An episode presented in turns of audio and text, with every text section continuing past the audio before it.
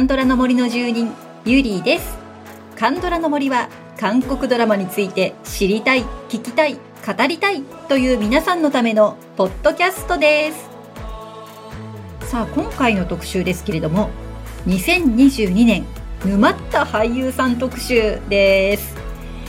はいあの思いがけずにですねこう新たにハマってしまった俳優さんというのがあのまあ私も今年あるんですけれども今年あのそういう俳優さんが出ちゃったんですけれども皆さんにもそういう方いらっしゃるんだろうなと思って、まあ、今回募集をしてみました。そうしましたらですねなんと25人25人もの俳優さんが集まりましてはい。いや正直こんなに来るとは思っていなかったんですよ。まあいいところ10人ぐらいいれば御の字かな。まあそれぐらい沼った俳優さんって言えばそれぐらいになるのかなと思っていましたらですね。なんと25人もの俳優さん。みんないろんな俳優さんにハマってますね。まあ私も人のこと言いませんけれども。はいということであっさり1回にして終わりにしようかと思っておりましたがあまりにも人数が多いですので、えー、と前編と後編に分けてお届けしようと思っております。またこれねどうやって分けようかすごく悩んだんですよね。で、まあ、今回は年齢若い順ということにしました。前半の今回はですね1992年生まれ30歳の方まで。後半はそれ以降ということではい今日は2022年に沼った若手俳優特集という感じですね。さあ皆さんのコメントを紹介してまいります。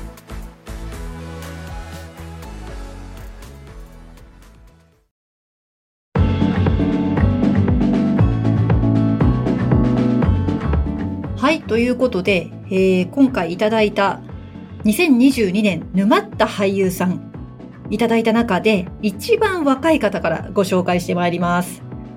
はい、誰が一番若かった方かと申しますと、ナムダルムさん。ナムダルムくんです。ルナジャムさんからいただきました。コメントをお読みしますね。いてついた愛からの発掘です。まだ若くて今まではいろいろな子役で出てたみたいですが、私はこのドラマで初めてお目にかかりました。かわいい、かっこいい、家族思いの優しい高校生役です。癒されました。今、兵役中。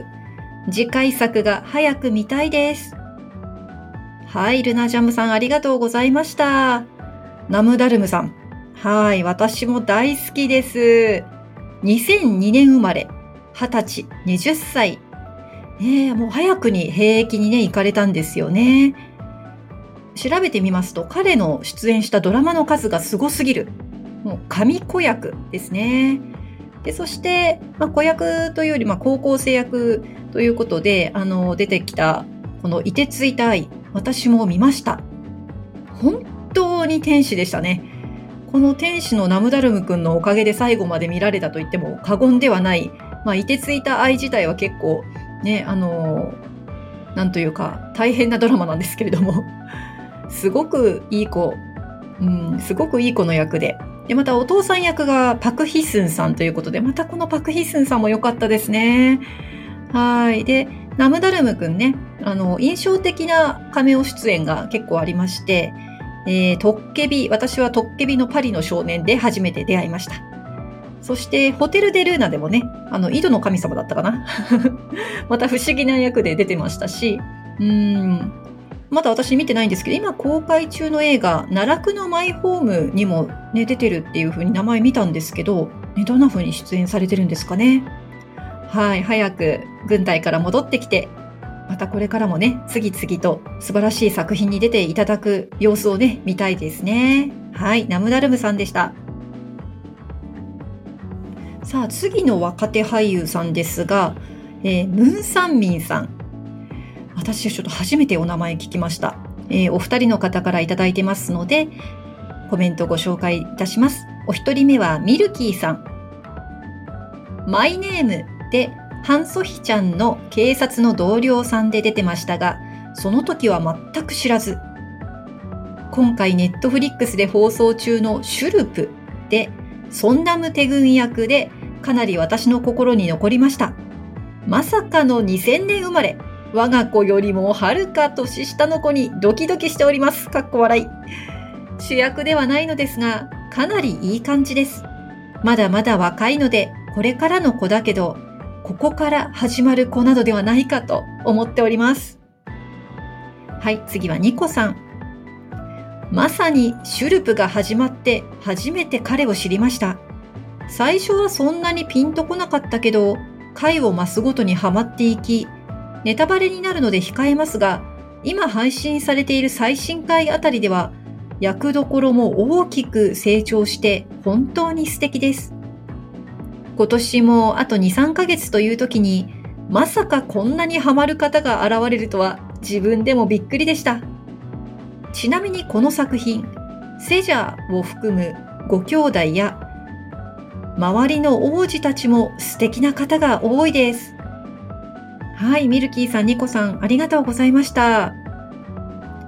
はい、ムーンサンミンさん、2000年生まれって言ってましたよね。2000年生まれの22歳ということで、若いですね。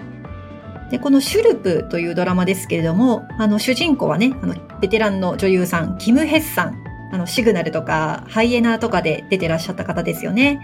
で、そのキム・ヘスさんが主役の時代劇ということで、えー、この方が王妃役ということですよね。で、ムン・サンミンさんはその次男ということで、いや、まだ私見てないんですよね。でもすごくこのシュルプ評判がいいので、もうこれはちょっと見てみないとと思ってますし、もう、はい、ムン・サミンさん素敵ですということで、お二人の方からね、いただいちゃいました。はい。ということで、じゃあ次の方行きましょうか。はい、次のえー、若手俳優沼落ちしましたの方は、えっ、ー、と、すももさんからいただきました。よじんぐくんです。はい、コメントいきましょう。私にとっての初のカンドラ、怪物を見て、ヨジングくんやシンハギュンさんの関連作品を見ていくうちに、ヨジングくんに沼りました。演技力の高さと、普段の紳士で陽気な性格が好印象でした。2022年、この作品に出会ってカンドラにはまり、楽しい一年を過ごしています。はい、すももさんありがとうございます。ヨジング沼にようこそです。私もね、怪物、このドラマにとどめを刺されてヨジング沼に、あの、突っ込んでいきました。はい。えー、1997年に、えー、お生まれになったヨジングさん、25歳ですね。はい。もう彼も、あの、ナムダルムさんと一緒で神子役ですよね。あの、まあ、私、かなり沼っておりますので、このポッドキャストでも特集をさせていただきました。ね、代表作は、まあ、子役時代の太陽を抱く月。えー、あとは、王になった男、絶対彼氏。これ最近ネトフリー来てますよね。ホテルデルナー、そして怪物ということで、もう出ればその演技力でみんなを魅了してしまうヨジングさん。もう見事すももさんもね、沼ったということで、はい、おいでませな感じです。今ちょうどあの韓国ではね、映画が公開されたところということで、日本で公開されるのもすごく楽しみです。はい、ということで、えー、ヨジングくんでした。えー、さあ次の俳優さんは誰が来るかなということで聞いてみましょうか。えーとね、ともりんさんからいただきました。イ・ジェウクさんです。コメントいきます。冠婚を見たんですよ。そしたら始まりましたね。リアルタイムの苦しみと祭りが。偶然見つけた春では春のライバル、悪役でしたが、冠婚ではわがままなボンボン役がヒロインの泥臭い運命とのギャップで本当に面白くてえー、2ではヒロイン役が中身入れ替わる前の女優さんに戻るとあって微妙な期待値ですが、微妙なんだ。チョンソミンと、チョンソミンとのケミがすごく良かったので、若いのに幅広い年代の役をこなす彼のデビューは、アルハンブラ宮殿の思い出。悪役？すごく怖かった。これからも期待の若者です。はい、ともりんさんありがとうございます。これね、リアルタイムの苦しみと祭りがっていうのはね、このリアルタイムで見てると、こう次どうなるんだろうって待たされる苦しみがすごいですよね。はい。えー、冠婚、そう、私まだ見てないのでこれからなんですけど、えー、彼も本当に期待の俳優さんですよね。私、イジウクさんを初めて見たのは、あの、ソガンジュン君主演の天気が良ければ会いに行きますでした。ね、すごくいい雰囲気のね、あの俳優さんだなと思って、あの、ソガンジュンの友達役で出てたんですけれども、で、あの逆にびっくりしちゃうんですけど、あの偶然見つけた春は悪役なんですか？いや、ちょっともしかしたら逆にショックで見られないかもって今ちょっと思いました。で、恋恋愛ワードを入力してくださいにも出てるんですね。結構いろいろ出てらっしゃるんですね。えー、1998年生まれ24歳ということで、本当にこれからどんどんね、出てくるでしょうね。楽しみです。はい、イジェウクさんでした。はい、えー、それでは次の俳優さん行きましょう。えー、こえー、とですね、今度はキキさんからいただいてます。キム・ヨンデさんです。えー、一言コメントいただきましたね。流れ星から沼落ちしてます。ということです。はい。えー、キム・ヨンデさん、1996年生まれ、26歳。ということで、この流れ星ね、見たかったんですよ。まだ見れてないんです。見たいな。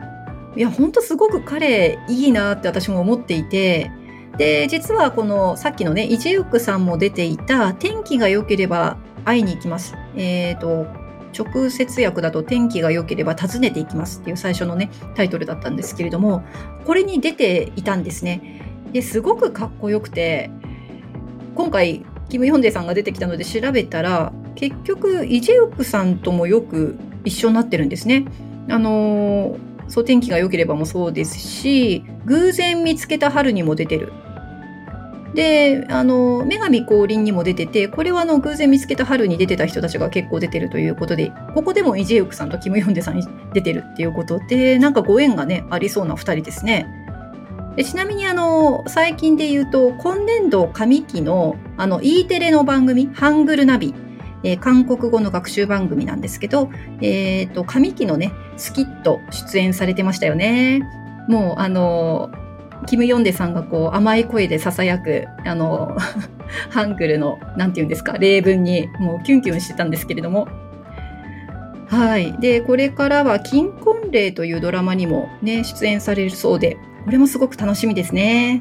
いやー、ちょっと私、あの、流れ星もし見ちゃったら、私もこれ、キム・ヨンデさんに沼落ちしちゃうんじゃないかなーって、ちょっと危険な匂いを感じております。はい、キキさん、ありがとうございました。えー、次いただきましたのが、えっ、ー、とね、ローンくんですね。ローンさん。えー、お二人からコメントいただきましたので、お読みいたしましょう。まずはダリアさんからです。レンボで沼りました。長身で低音ボイスなのに、笑顔が可愛らしい。この方があのローンさんか、と沼りました。他の作品も見たいです。はい、次はロブコさんです。まだ缶落ちはしてませんが、ギリ、ギリね。はい、えー、すごく気になっているのは、SF9 のローンくんです。キャって書いてある。かわいいロブコさん。偶然見つけた春でも注目していましたが、レンボでの演技にキュンしました。私には適齢期の娘が3人いるのですが、誰か一人でもロン君みたいな彼氏を連れてこないかな彼氏で、娘さんの彼氏で連れてこないかなってことですね。いやー、ローンくんレベル、あの、来たら大変なことになりますね。ありがとうございます。はい、ということで、ローンくん、えー、1996年生まれ26歳ですね。私も今年初めて拝見した俳優さんになります。なんか偶然見つけた春がつながりますね。あのーさっきのヨンテ君もジェウク君もね、まあ、出てるということで、で、実際にはローン君が主演ということで。はい、もうこれはちょっとキム・ヨンでイ・ジェウク出てるなら見ないとダメかな。ロン君もやっぱいいですしね。で、あの、私は今今年、レンボと明日で、この、あの、ロン君を知ったんですけれども、すごい好感度がね、高い俳優さんですよね。でね、あの、ロン君がファンミで夏来た時、うちの近所に来たんですよ。で、たまたま、あの、私その日ね、子供のイベントでその同じ会場にいて、彼は当然そのメインホール、大ホールですよね。で、うちはちょっとあの、違うところにいたんですけど、すごい数の人が来てました。ああ、私、あの、ロンっていう俳優さんと、えー、一緒の建物にいるんだなって、ちょっとどうでもいいことを考えながらですね、その時はまだ、あの、レンボーも見てなかったし、明日も見てなかったんですけど、惜しいことしたな。チャリで15分のとこだったのに、残念だ、残念でございました。はい、えー、26歳ということでね、あのー、アイドルグループのメンバーということなんですけれども、あのー、すごい主演ドラマ多いですよね。他にもあの、先輩、その口紅塗らないでとかね、これもちょっと見てみたかったドラマだったんですけれども、ほんと可愛いなって思います。はい、えー、ロブンくんにいただきました。はい、えー、次の俳優さん行きましょう。えー、アップルバナナさんからいただきました。アンヒョソップさんです。コメントいきます。社内お見合いからのです。顔の綺麗さはもちろんなんですが、スタイル抜群で、仕草が可愛くって、控えめな性格が見えるところ、育ちが良さそう、帰国子女と聞いてやっぱりって思った。ラブコメの男子を上手に演じられるのは頭が良いからだと思うし、ドラマの中のカンテムのまっすぐ針を思う気持ちがストレートに伝わってきて、応援せずにはいられなくなりました。ドラマが終わる頃には沼ってました。次回作も本当に楽しみです。はい、アップルバナナさんありがとうございます。アン・ヒョソプさんですね。私まだちょっと拝見したことない俳優さんでした。1995年27歳。ねあの、前回のラブコメ特集でも社内お見合い取り上げさせていただきましたが、これ見れば沼落ちしそうになるのね。もう本当にアップルバナナさん、ハマってますよね。はい。あの、幸せなコメントいただきありがとうございました。アップルバナナさんからいただいたアンヒョソプさんでした。はい、えー、次の俳優さんですけれども、えっ、ー、と、ジニョン、ジニョンさん、えー、プーニャンさんからコメントいただいております。初めて投稿します。ユミの細胞たちのユバビ役のジニョンさんです。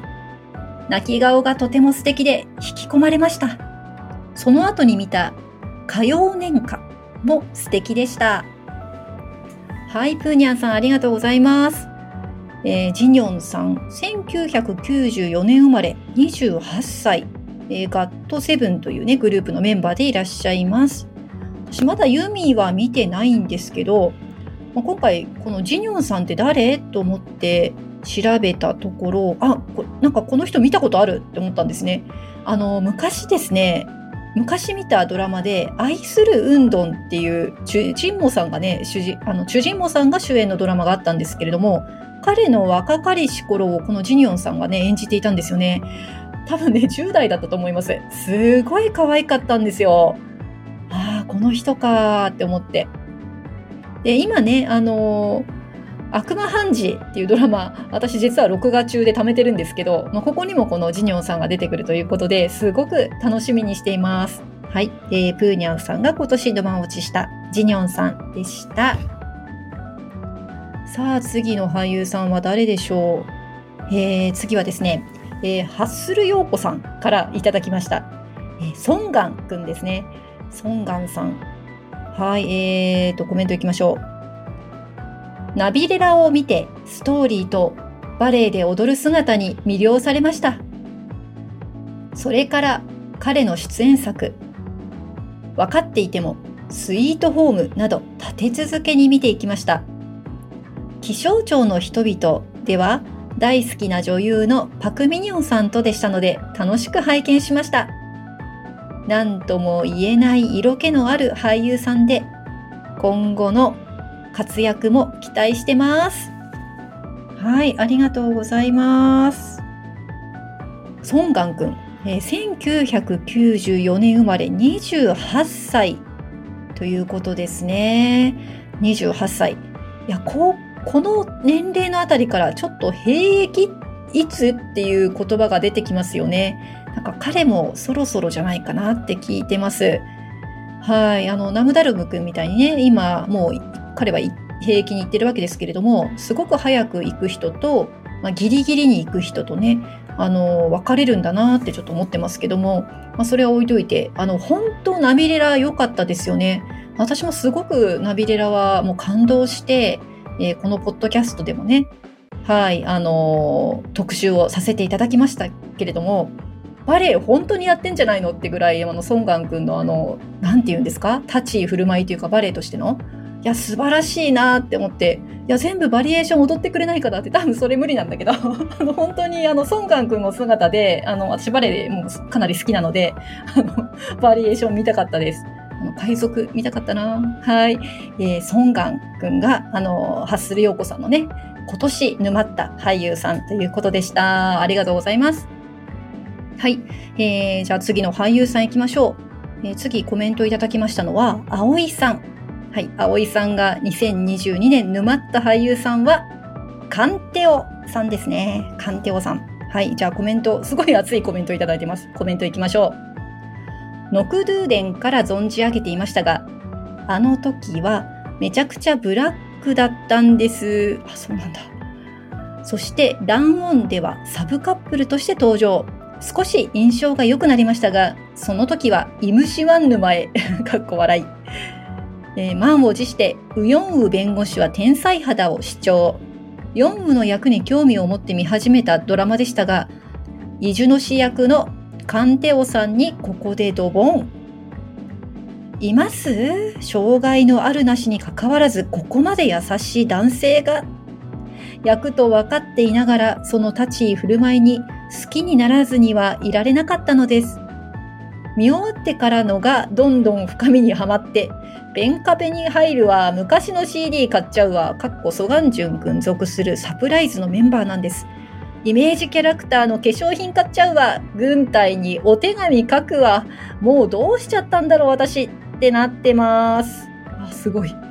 そして沼落ちするとみんな平気に行っちゃうパターン。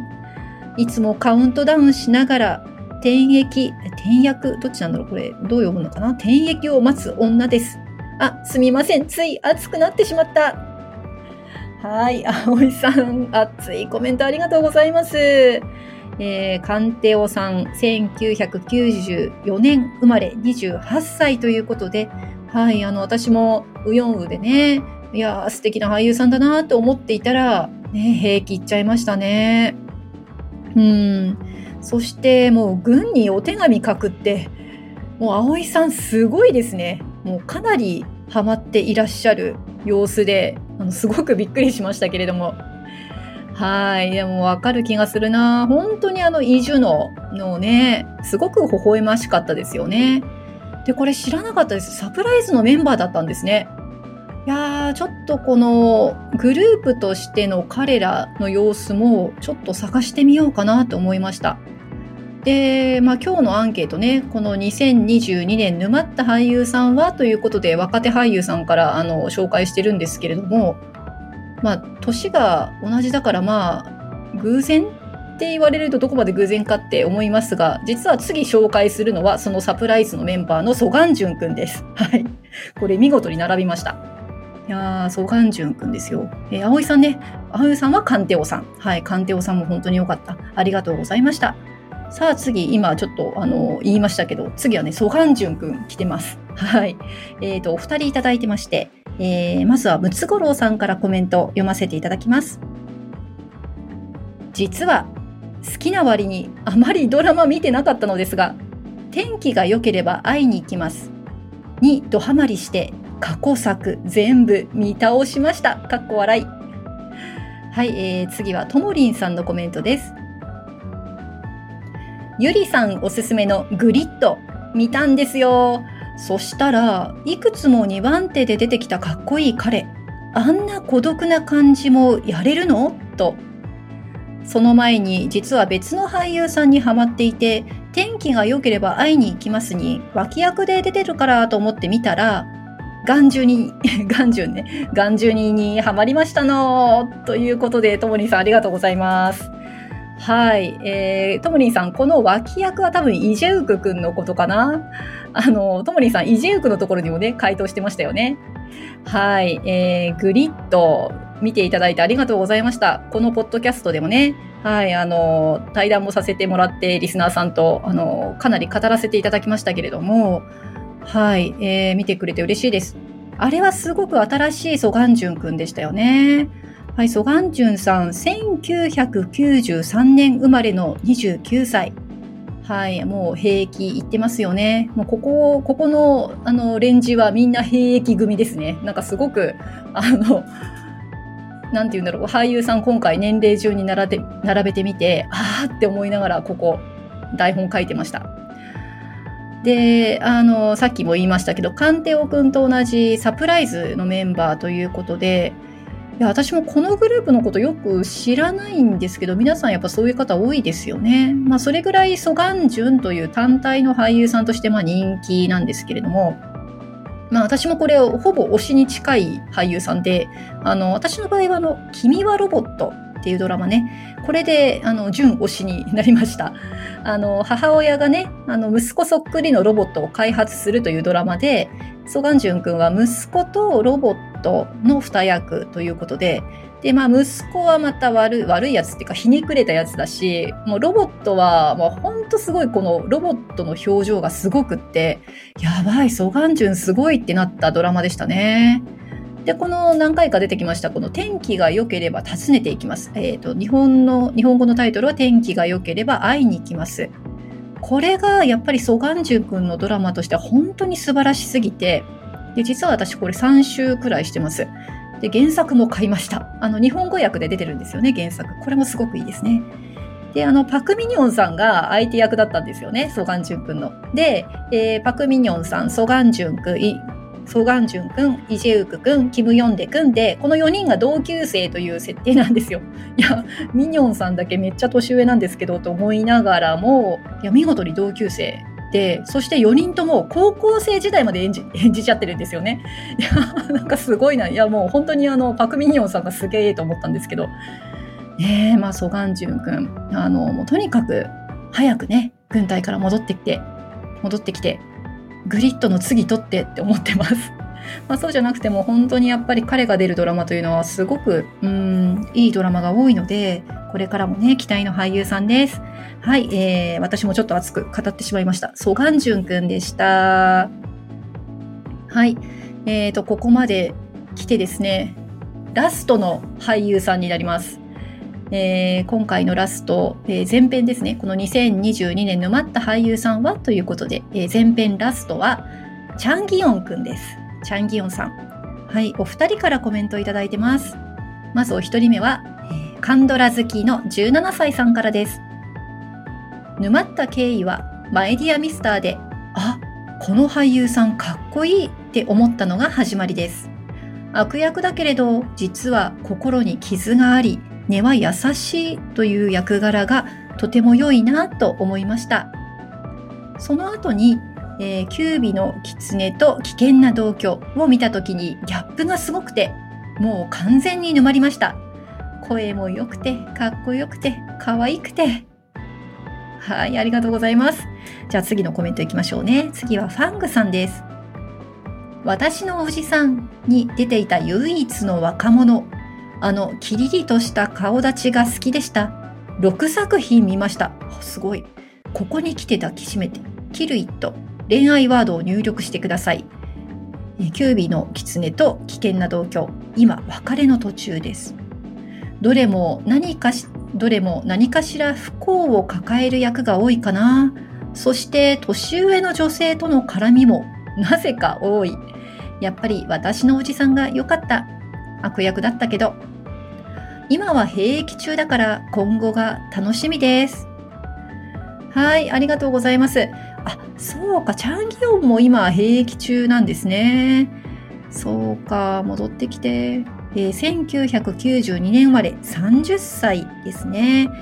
はい、チャンギヨンくん。いや、本当にね、このマイディアミスターが印象的で、ちょっと衝撃的な、まあ私もあの、お初はマイディアミスターだったので、衝撃的な出会いだったんですけれども、ね、挙げていただいた作品もよく名前を聞くドラマですよね。いやー、なんかわかります？このもっと見てみたくなるという感じが。はい、えー、チャンギヨンくんでした。ということで、今日前半の俳優さん、ま、全部紹介したんですけれども、ちょっと上からもう一回振り返ってみましょうか。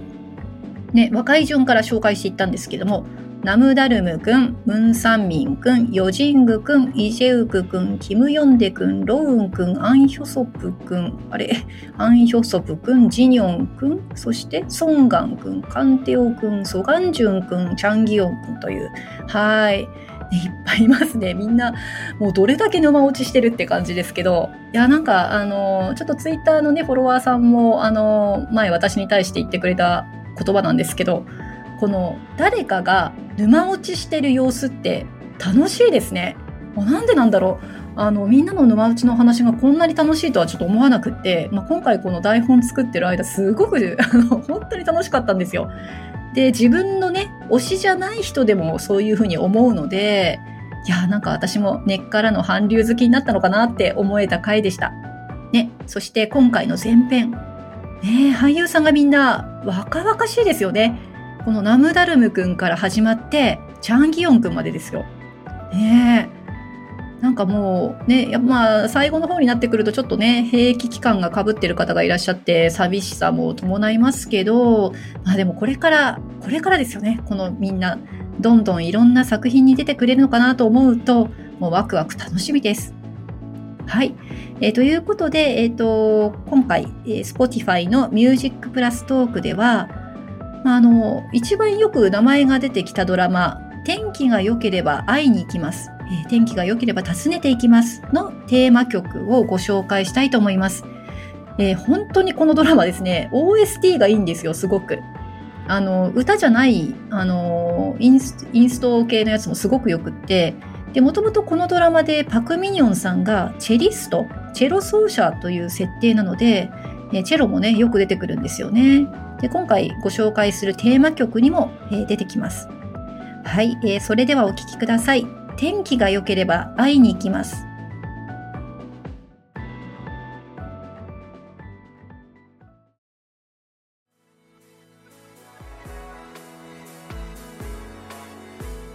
はい、えー、天気が良ければ会いに行きますのテーマ曲でした。えこの曲をバックにソガンジュン君がコーヒーをこう入れてるです。入れてる姿をこう想像しちゃうんですよね。すごい幸せな気分になります。私もあのカフェに行ってブックカフェみたいな感じのところなんですけどあのカフェに行ってソガンジュにコーヒー入れてもらいたいっていう気分になる曲です。はいということでぜひ Spotify で Music プラストークバージョンをお聴きください。プレミアム契約の方は最後までフリーの方は30秒までお聴きいただけます。さあ次回ですけれども、はい、えー、2022年沼った俳優さん特集の後編となります。